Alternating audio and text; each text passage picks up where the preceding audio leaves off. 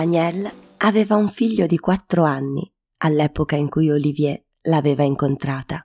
Nella fotografia che teneva infilata nell'agenda alla pagina del giorno corrente lo si vedeva correre sulla sabbia nera di una spiaggia con la bassa marea, le braccia per aria, in uno slancio goffo e biondo, come stupefatto.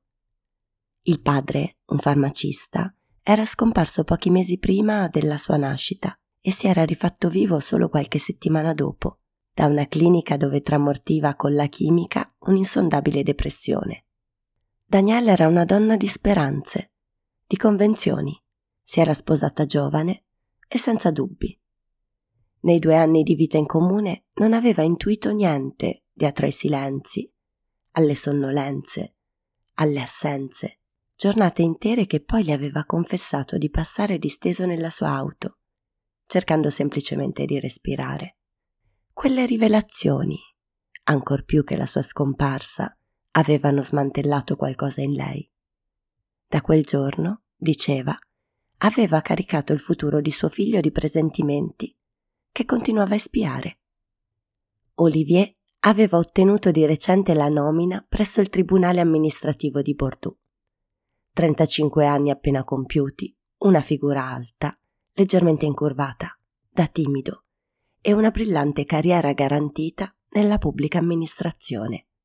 Aveva fatto passare un anno prima di decidersi a chiedere in moglie Danielle, ritenendo a quel punto di essere sufficientemente corazzato per supportare non solo il figlio, ma anche le ansie della madre nei confronti di quest'ultimo.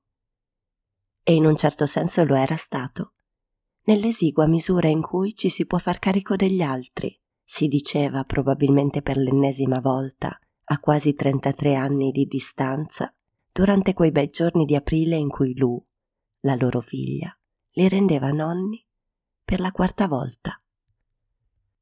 Olivier. Lu aveva lasciato un messaggio verso le dieci. Erano cominciate le contrazioni. Jean-Baptiste non ci avrebbe messo molto a tornare dal lavoro. Loro due dovevano prepararsi per portare via la piccola. Danielle, dopo l'ultimo paziente, era andata direttamente a casa della figlia e Olivier l'aveva raggiunta poco dopo in auto. Lui non era presente quando era nata la primogenita, Marie, e non si sentiva del tutto legittimato a vivere dei momenti così intimi. L'appartamento si affacciava sul cortile posteriore di un ristorante, le cui zaffate di spezie e candeggina avevano dato molto fastidio a Lou durante i primi mesi, ricordò Olivier salendo le scale. La porta era rimasta socchiusa sul ballatoio. In anticamera, due candele dal profumo di agrumi proiettavano sui muri delle grandi ombre ondeggianti. Olivier sentiva Danielle in soggiorno dire parole incoraggianti alla figlia. Prima di entrare, diede un colpetto contro la parete per annunciare il suo arrivo. Lu era seduta sul bordo di una sedia di fronte alla madre. Le spalle sfioravano appena lo schienale, quasi fosse attorniata da spine. Gli fece da lontano un sorriso contratto dalla scomodità. Il viso, con delle labbra molto rosse, aveva un'espressione inquieta e smarrita. Olivier si avvicinò per darle un bacio sui capelli. Vedere soffrire i suoi figli lo disorientava. Lui non viveva con la placida serenità di Danielle, l'idea che la vita lo contemplasse. Si era deciso che Marie avrebbe dormito a casa loro nei pochi giorni che sua madre avrebbe trascorso in clinica. Il padre le aveva fatto fare il bagnetto e i capelli pettinati all'indietro le accarezzavano il collo con sottili riccioli imperlati d'acqua. All'ingresso il suo borsone era pronto, ma né Lou né Jean-Baptiste trovavano più il coraggio di infliggerle quel primo abbandono. Daniel propose di cenare ancora tutti insieme e per preparare la tavola si fece aiutare dalla piccola. La cagnara delle cucine del ristorante, dietro al lino leggero delle tende, creava un curioso contrasto con la serenità di Lu. Lei li guardava mangiare sorridente, nell'attesa concentrata della prossima contrazione, che l'avrebbe fatta di nuovo alzare, come a voler uscire dal proprio corpo.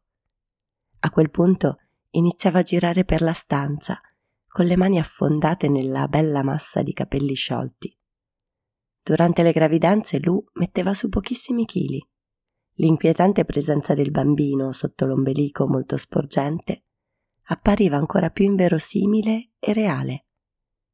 Mentre guardava Marie, che piluccava con le dita il suo yogurt, tenendo la testa distesa sul braccio piegato, Olivier si chiese come ci si immaginava quelle cose a tre anni.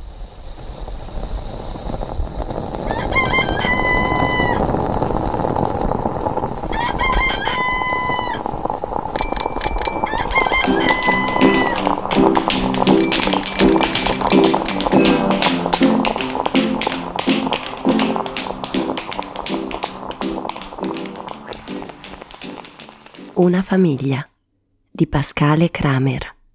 Nutrimenti. Lunedì intro. Entrare nella settimana con le prime pagine di un romanzo. Legge Marta Marchi, Samba Radio. Sceglie il romanzo. Elisa Vettori. Due punti. Libreria.